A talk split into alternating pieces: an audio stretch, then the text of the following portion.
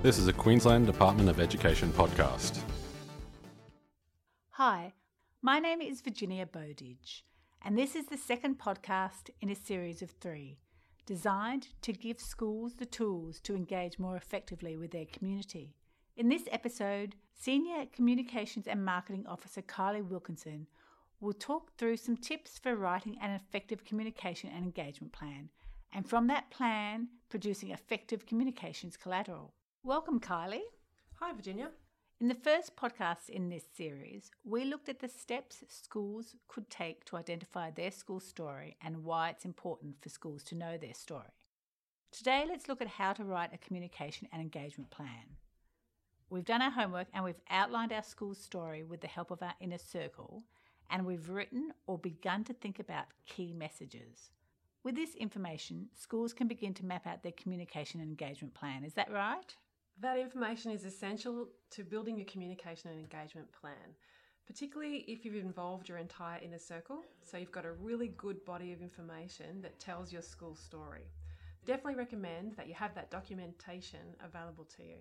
The school story documentation? School story documentation, but also your key message documentation. Even if the key messages aren't fully formed, they will be part of this communication and engagement plan. The really good news, though, Virginia, is that we have templates of the communication and engagement plan on our website and also a number of other resources that schools will be able to access and use. Great. Can they just download those resources? That's right, they can. Excellent. Can you explain to us why a school would need a comms plan, a communications and engagement plan, and what the purpose of it is? So, if you're a teacher, you would never go into a classroom without a plan, or if you're a principal, you would never run your school without a plan. So, it's exactly the same reason that you would have a communication and engagement plan. It's so that you know what you want to achieve and you have very clear set of actions to be able to achieve them.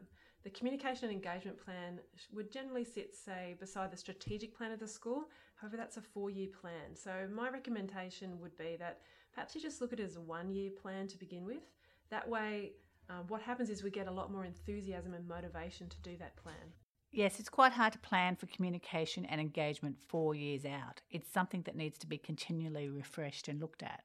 Yes, when you think about your plan, firstly, it's cyclical. It also needs to be really flexible. Some of the things that you see as a major priority now may not be a priority later on. Or it might be that something else emerges, something that you also need to think about. What I really like about the one year plan is that you can create clear actions and you might just, that might just be for one term. And so then you can say, all right, well, we've achieved those this term. What about second term? What about third term? And usually around about third term, you'd start to think about, well, let's create another full year plan. And these communication and engagement plans, they're not just for schools that have an issue or an event or an anniversary coming up, are they? Definitely not.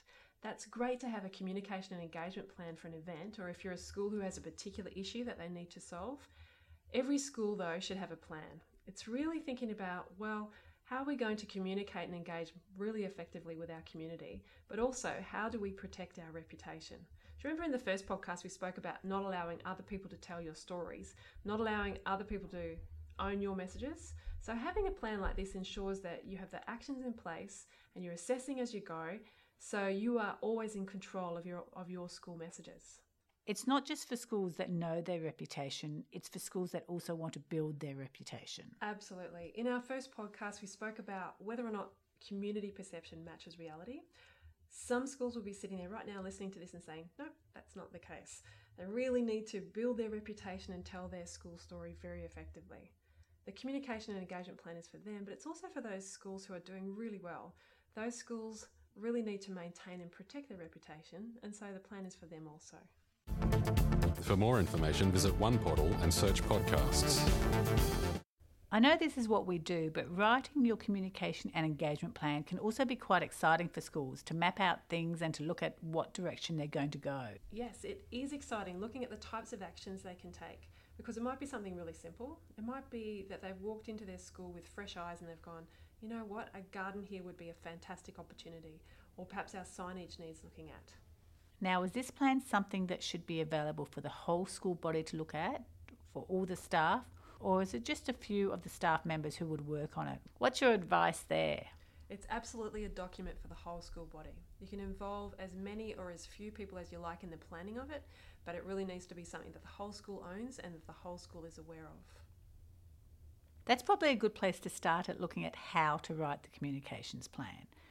The first thing we need to do is to get together with the team that's going to write it. Yeah, having a look around and thinking, well, who would be the best people to be part of that team and who actually wants to be on that team? You know, when you were gathering information for your school story, you involved the entire staff and you also worked with your students in P&C. So within that process, there would have been people who were super excited about taking it further. They could be part of your school communication and engagement team. And they're the people you want, the people that are excited about it. Yes, absolutely. I guess too, we'd really need to be aware of if you have too many people involved, it sometimes becomes difficult to make a decision. What do you think? Four to six people, perhaps? Yes, depending on staff numbers and availability and interest levels.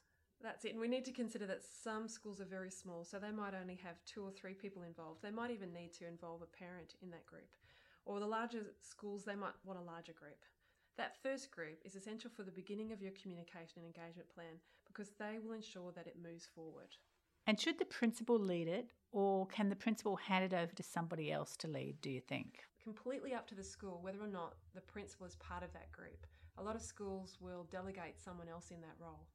Okay, so once we've got our team together, the next thing we've got listed in our plan is to do a situation analysis. So, taking the information that schools have discovered about the perception of their school, and they might have discovered that there's one or two things that they'd like to change or indeed highlight.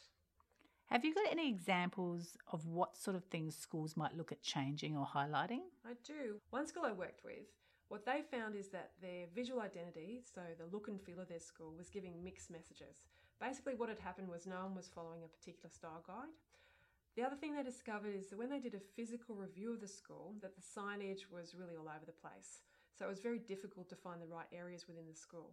From that, they decided that they really wanted to focus their communication and engagement on having very clear visual identity for the school and to also think about how difficult it is, is it to find things around the school. So perhaps we need to change that as well. Next, we're looking at our key messages. And I'm assuming that we don't want, say, 15 key messages. We want to keep it relatively short. In our last podcast, we spoke about key messages. We're looking at maybe six or seven broad headings. Those are available on our website. We've, load, we've uploaded a template and also examples of key messages. So around about six or seven will allow you to get a full picture of your school. So we've got examples of those online? We do have examples. When we're talking about key messages, we also need to remember that you need to have proof or evidence. So those key messages will then become unique to your school. So we can't just make a claim and not back it up. That's it. What do you think is the hardest thing about doing the communications plan? It's probably trying to decide what to focus on first because sometimes, you know, you get a group of people together, they're so excited about all the things they could do. So it's bringing it back and saying, okay, what can we actually achieve this term and really focusing on that. To access the resources that support this podcast, visit One Portal. Does that then lead into one of the next topics or headings for the comms plan, and that's objectives? what do we want to achieve?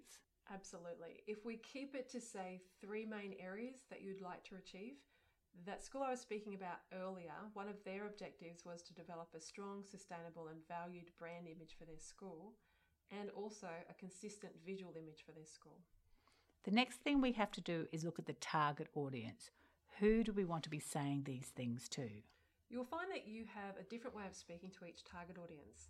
The way that you communicate to your staff may be slightly different to the way that you communicate to your parent body, to your business alliance, and so forth. So, some groups may only need to be informed, others may require more detailed information. Knowing very clearly who your target audience is is an excellent part of the communication and engagement plan. Not only do we speak to them differently, but we use different communication channels and tools to speak to them. Well, that's the next part of the communication plan identifying your current communication channels. So, first up, do an audit. Okay, you might have a website, some social media, you might use a newsletter, and not forgetting things like meetings, assemblies, meeting with parents. Writing down those communication channels that you currently use will give you a, a, clear idea of how you might communicate that information as you progress. And it will show you how much you are actually doing, which you possibly don't realise. Exactly. There might be times where you think, you know what, that communication channel isn't working for us anymore. This next section is the exciting section, if you like. We get to write down what we're going to achieve. This is the action part, and as you say, it's actually the most exciting part. It allows the team to really start thinking about well, what is it we can do to achieve our objectives? What sort of actions can we take? So, if you take that school I was speaking about earlier, their concern was that their visual identity was delivering mixed messages. So, their focus in the communication engagement plan would be to look at a much more consistent and visual identity. And from that, what actions do they need to take? You can see how exciting it can be. Schools can really begin to see some change once the actions are implemented.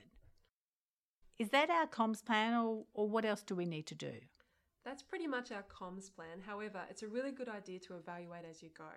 Remember, we were speaking earlier about it being flexible, things might change. To have an evaluation process is ideal because then you can say, actually, we've achieved that particular focus. Let's move on to the next thing we'd like to do. So, in the template, there's an evaluation section, and the, the way that we've created it is that you decide when you want to evaluate.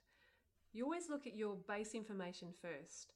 So it might be that you did an audit of your communication materials and you see they are not consistent. So that's your base information. Then you might say, well, let's look at this again in two terms' time and see what sort of difference we've made. Okay, thanks. I think that's really helpful. Actually, it's very exciting when we see schools put this into place and change begins to happen. So, Kylie, with this podcast, we've looked at how to create a communications and engagement plan. And in the first podcast, we looked at how schools can find their school story. The third podcast is going to look at how schools can find good news stories. Yes, that's right. The positive stories that are happening within their school. Well, we'll look at that next time. Thanks. Thanks, Virginia. You have been listening to a Queensland Department of Education podcast.